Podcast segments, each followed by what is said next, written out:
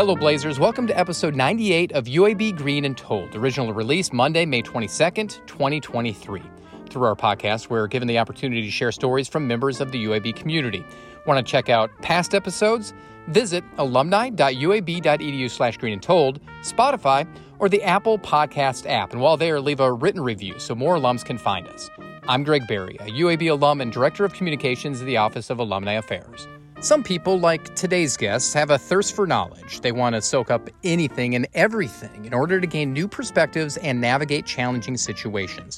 Doctor Raymond Thompson is an inquisitive individual yearning to ingest the old and invent the new. But I love creating new knowledge. I love doing research, finding out something new and getting to write about it and tell other people about it. Raymond spent a career as an educator teaching students at U A B, but as he'll reveal, while he enjoyed the wide variety of kids he taught, other things, well, got in the way. I hated to grade quizzes. The only thing I hated worse than grading quizzes was going to faculty meetings. Those were two, two, those eventually, eventually they drove me out. And as we'll discover, when Raymond talks about U A B, he exudes passion and Blazer pride. Some might say that it's in his blood. It's because one time I was working and I cut my finger and it bled green. I said, oh gosh, I'm, I'm, I'm, I got U A B blood in me.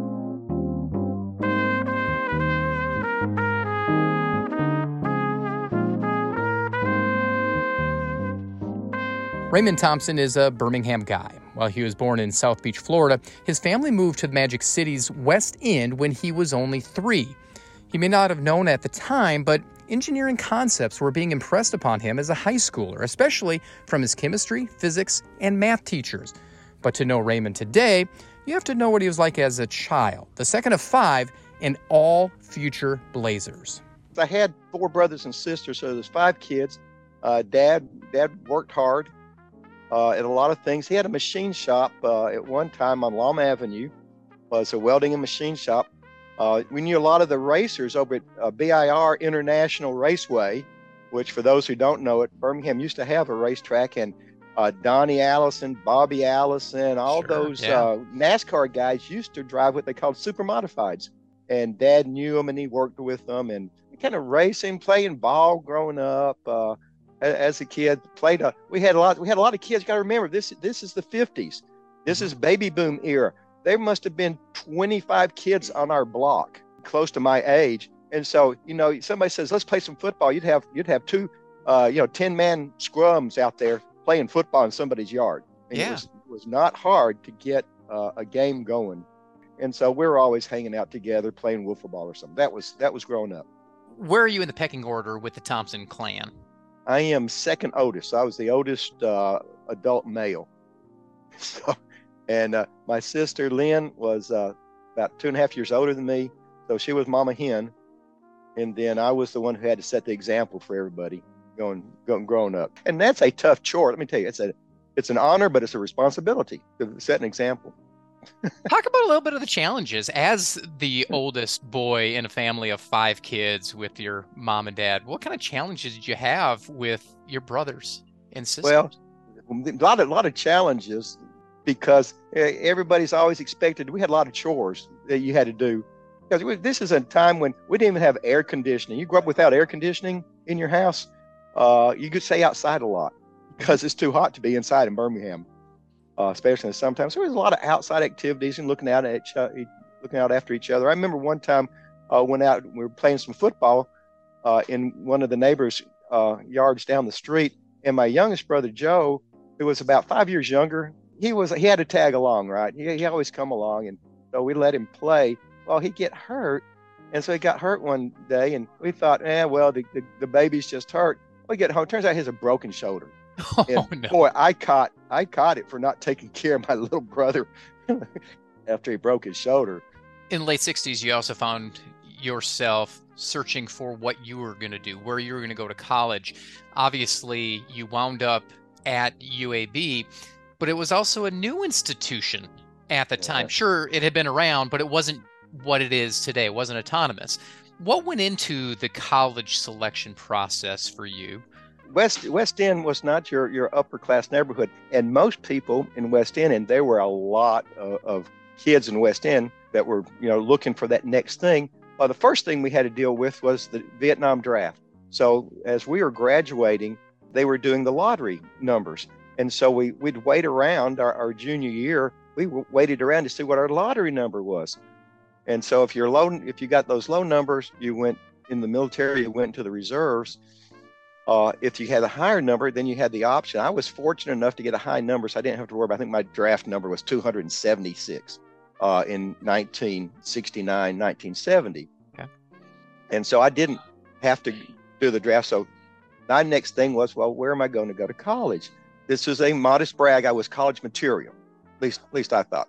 Yeah. But in, in West End, we didn't have that much uh, money. And so there wasn't a pot of money to uh, to go to school. And my father died my junior year in high school. And so my mom was the main breadwinner. We didn't, back then, we didn't, there weren't big insurance policies that, uh, that carried you through stuff. We had Social Security, which provided a certain am- amount for each uh, survivor after a, a, a father breadwinner died. Because back then, most women didn't work. So mm-hmm. Mom had to go out and get a job. So there's a lot of turmoil uh, at that time uh, in my life, but you maybe don't know it because you're eighteen and you're in love. I had a had a high school sweetheart. Uh, so we got married when Pam graduated from high school uh, at eighteen and I was nineteen, we got married. So we're looking at planning a marriage, looking at college. And so I probably wouldn't have gone to college if U A B hadn't given me a scholarship. U A B offered me a, a full ride scholarship, tuition and fees. And so I was able to go to school. It turns out Pam also got one of those full ride scholarships. So Pam and I both were able to then uh, go to college while we were married and living in an apartment. And I, actually, we had a, a little house we rented in West End for sixty dollars a month. And uh, we both worked after school. But man, you went in to, uh, went in registration was at Bell Gym. You go into Bell Gym, they had tables scattered all over the gym floor. So registration was at Bell Gym. Uh, you get get registered for class. Uh, classes were happening uh, all day long because it was still a commuter school. We had uh, semester hours on a quarter system. Uh, we took classes uh, six to eight, eight to ten in the day. So we were we were going to school all hours of the day and night, working, being young, being married. There wasn't a time for a whole lot of other things. It was a it was a busy time and exciting time, even at U A B. And uh, U A B had just started an engineering school a couple of years before. So the engineering school was brand new. We got to take classes in the new engineering school for engineering. Okay. So things were scattered all over the place. And then about our junior year, they built three buildings. They were uh, uh, cleverly named building one, building two, and building three. And so one building was mostly for humanities. One building was for mostly physics uh, and the, for the sciences. And uh, one building, I think, was mainly a catch-all kind of kind of building. So U A B was a really interesting place. We became autonomous. Like we said, we were no longer tied with the university. There was one course I loved at, at U A B. You got one hour credit for golf. And uh, I I loaded up I loaded up my free credits playing golf at Cooper Green and, and uh, Highland Golf Courses, because the reason you took that one hour, not only did you get a credit for it, but you got to play free golf. All five Thompson kids went to U A B. Was that just because they wanted to stay close to home, or did they feel that it was the right fit, or both? Well, it was mostly the right fit. First of all, we're so fortunate to have parents that encouraged that higher education mm-hmm. uh, thing. And my sister went to uh, the Ida B. Moffitt School of Nursing first and got a nursing degree. And she came back to U A B and got her P H D in nursing from U A B. My brother got a engineering degree. The other brother got a biophysics degree. My youngest sister got a dance degree.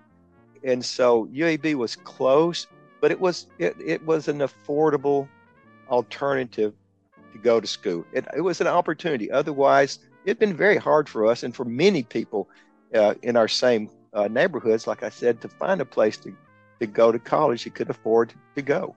You wound up getting two degrees from the School of Engineering, your bachelor's of science, and then you got a master of science.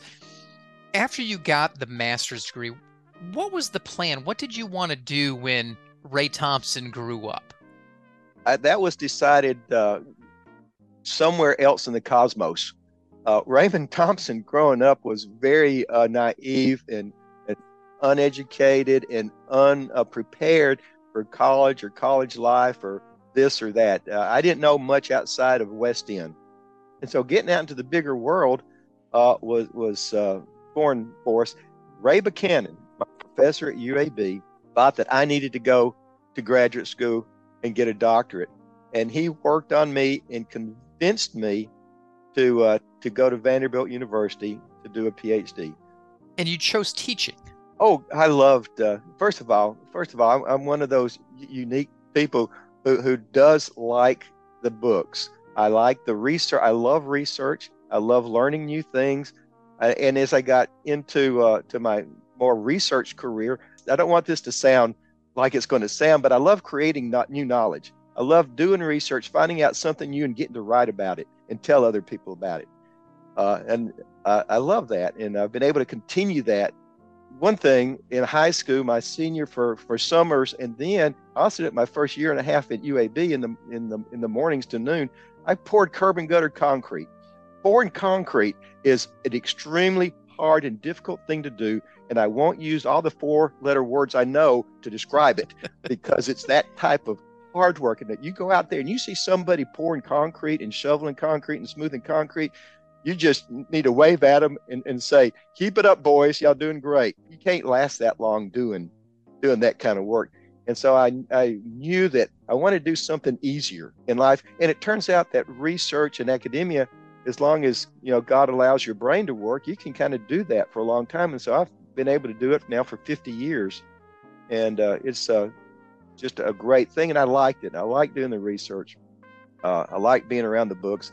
I love the uh, U A B library. Don't tell them I said this, but I still maintain my, my university library account to this day because I love to go into the research databases and, and look up what's going on in the in set research fields. And I need it for my, my, my current work. Sometimes I have to go and research stuff.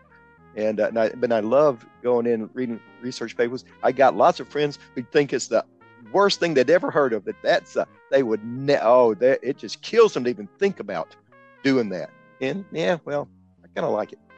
Before we get to your current professional career, you spent twenty years as a professor, an assistant professor, first at Clemson, then you came back to U A B in the early eighties, and you spent nearly twenty years here on campus. What was it like on the other side of the classroom? Oh, well, first of all, it's great. I love people. One thing I, I love people being from, I think that comes from being from a really big family is that uh, I, I, and it's a mistake because a lot of people don't like it, uh, being treat, treat everybody like they're a brother or sister or family member. Right. So I have, I have that tendency to treat other people like family members. And a lot of people aren't prepared for that. I, I love people. I love uh, meeting new people all, from all over Uh, the place. And I've had the opportunity, thanks to U A B, to, to travel around the world and, and meet people all over. And, and when I started, I was just uh, twenty, twenty-six or so, so I wasn't too much older than, uh, than a lot of the people I was teaching. And so it was a different relationship, though, as I got to be older, and some of them could be my grandchildren now. Being in the being being able to teach uh, and to uh, try to communicate to people what I had learned, and try to get them prepared then to uh, to enter the workplace and, and be really good at the profession uh, that we were teaching. Uh, I just I just I loved it. I hated I hated grading. The worst part about it, grading quizzes. I hated to grade quizzes. The only thing I hated worse than grading quizzes was going to faculty meetings. Those were two two. Those eventually eventually it drove me out, drove me out of the university. You got driven out in nineteen ninety-eight, and we'll explore that just a little bit. And you started your own company, Vista Engineering. Yeah, right. Aside That's... from the faculty meetings, what else led into you leaving and, and establishing your own business? There was a, a, a number of things, and uh, I can kind of distill them into about three things, I think, as I've thought about them over the years. One was the faculty meetings. That was certainly something that, uh, that I didn't like. But I'll, I'll say Alan Eberhardt and I started this, and Alan is a professor in uh, biomaterials. So I was teaching the senior des- capstone senior design for materials engineering for mechanical engineering. And so we had a big kind of senior design class, and the idea in senior design is, you know, let's come, y'all invent something new, uh, develop the specifications for it, and, and make it work based on your engineering knowledge. Alan had this grant from uh, the National Science Foundation to kind of do that in the biomedical area. And so Alan and I decided to team up and bring those National Science Foundation projects and funds into our senior design class. And to, we started building things for various uh, organizations that needed real equipment to, to do real things with uh, uh, a swing set for uh, certain types of, of children with certain types of handicaps. They need special swing sets. So how do you design a special swing set for kids with certain types of handicaps so that they can't get hurt but can have a great time and fun on it? So we, we get projects like that. And so that got to be real fun. We started doing a lot of design work. And then uh, we brought in the business school, and we started bringing in business students, and the business students started writing business plans for the products that we oh, were wow. developing. That turned out to be really exciting. It got me really interested in entrepreneurship. Then Yogesh Vora in the physics department had invented a diamond process to create diamond coatings from methane gas. You take methane gas and you can make diamonds and, and make it in a coating. Uh, and he got a patent for it. So I had the opportunity from the university to take Yogesh's patent and try to develop it into some commercial products. I had got this entrepreneurial bug from my senior design class and the kids in that class and all that energy and enthusiasm from that class. And I was, I'd, I'd spent twenty-one years at the university, and I taught the classes, and you can only teach a class so many times before you begin to kind of lose excitement for it. You don't lose excitement for the kids and for the teaching, but the material gets so, so old. Then I went to Stockholm, Sweden on a sabbatical, and I was in Stockholm for six months working on my next research thing.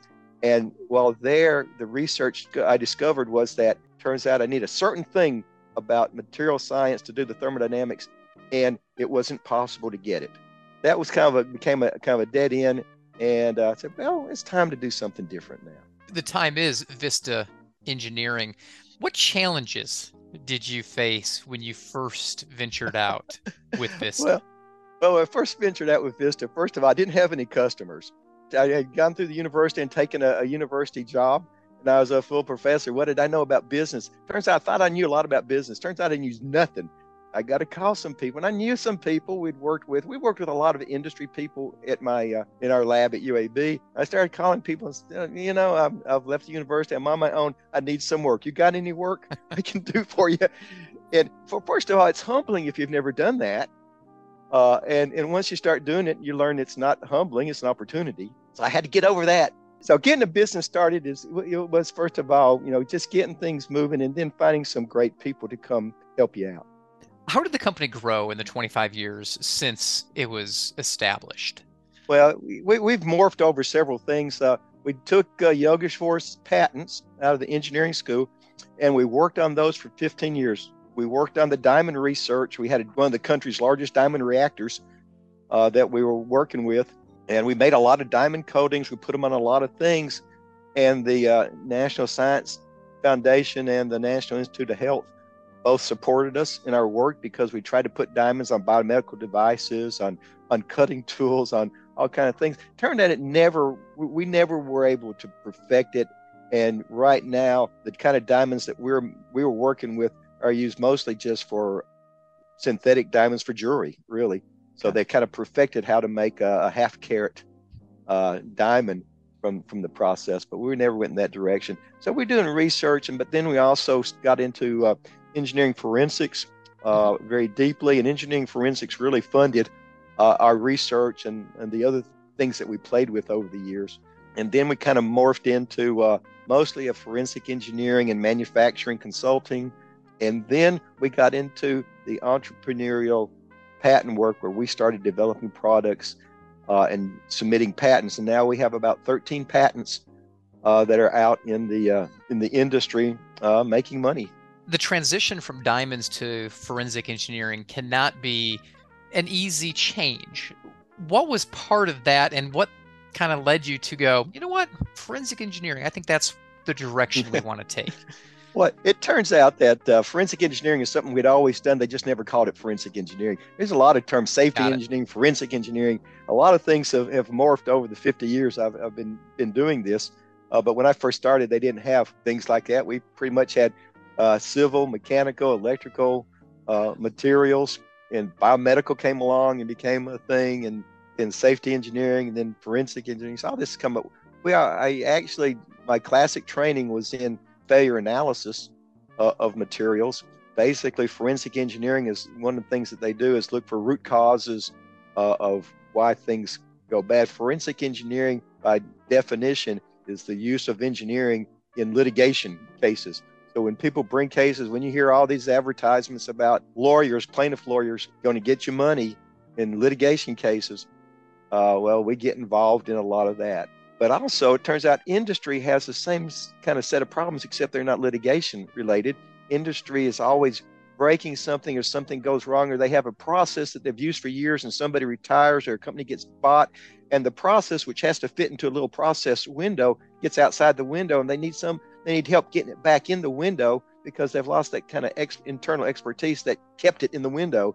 And so they'll call on us and we'll help them get their their process back under control, or find out why their things are breaking and help them redesign it so it doesn't break anymore. Uh, so all that's it, it comes from the same kind of germ that forensic engineering comes from. So it really wasn't that hard a leap. And it's one thing that uh, I really love, and the people that work with me here really love. We love that uh, investigation uh, of what happened, why it happened, and how do we need to fix it. You have elected to remain close to the university post-retirement from being a professor, after graduation. Why have you kept that connection? It's because one time I was working and I cut my finger and it bled green. I said, oh gosh, I'm, I'm, I'm I got U A B blood in me. I got no choice but to stay close to U A B. And so uh, I've been able to do that with uh, just some people. People let me, okay? Uh, people let me uh, in. So, uh, and I've been thankful for that. Uh, over the years, Yogesh Vora let me in in the diamond work, so I could keep keep close with the diamond. Uh, and then a long-term uh, friend, a former professor, Tom Talbot, uh, would, would let me in, and he became a partner in, in one of our endeavors. And just people like that. Jack Lemons in the biomedical school, in, in the medical department, let me in. We put diamond on T M J joints, which is your joint between your mandib- mandibular and, and skull, and uh, let us let us in. Uh, Brian Pillay in materials engineering lets us in and and, and helps work on, on his ideas. The alumni, your your group, the alumni let me in to uh, to be on the uh, participate in the board. Well, people just just kind enough to to let me in and participate. The alumni participation, by the way, uh, was great. I mean, what a, what a wonderful part of my life there at U A B, getting to participate in that, which led to participation in the five-year plan, being on the selection committee for the provost. I mean, things things that I, I just wouldn't have been able to do if it hadn't been for being part of the alumni. So people have just let me in around the around the campus, and it's been great, and I've I've loved it. I've loved this, loved that service to the university. I owe them so much. I mean, they're they're so much a part of of. who I am and, and what I am, my family, uh, just everything. But no, no, no reason not to serve U A B in any way possible. How much of your success can you trace back to getting that bachelor's degree in the seventies from U A B? Business success, one hundred percent of it for sure. I mean, all of it. Nothing that I've done professionally that I would have been able to do if uh, U A B hadn't given me that scholarship and let me come to school.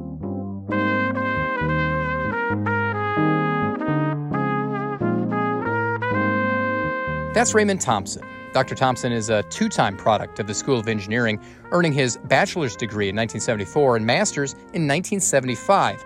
As someone who says he bleeds green and gold, and as a past president of the National Alumni Society, Raymond definitely has a great idea of what it means to be a Blazer. Well, to be a Blazer means to be part of a big community of people that do great things across a huge region, across a, a huge line of different endeavors, both medical, uh, science, engineering, humanities. Uh, and it's a community that's always growing and bringing in new people. And you get people like me who graduate out of one end uh, of life, and you got new people coming in on the other end of life coming in. So it's, it's kind of like a flowing stream. And I'm just standing on one edge of the Uh, of the shore, and I watch the stream flow by, and it and I, it just seems to get stronger and stronger as as it goes. So U A B's growth and the, the, what it's meant to the community. So I get to be a part of that. I get to be a part of that, and that's uh, that's what it means to be a Blazer. Be sure to check out past episodes of the U A B Green and Told podcast. Listen in at alumni.u a b dot e d u slash green and told. Have a story to share or know someone who does? Email greenandtold at u a b dot e d u. Finally, be sure to follow us on social media. Just search U A B Alumni on Facebook, Instagram, and Twitter. Thanks for listening, and until next time, go Blazers!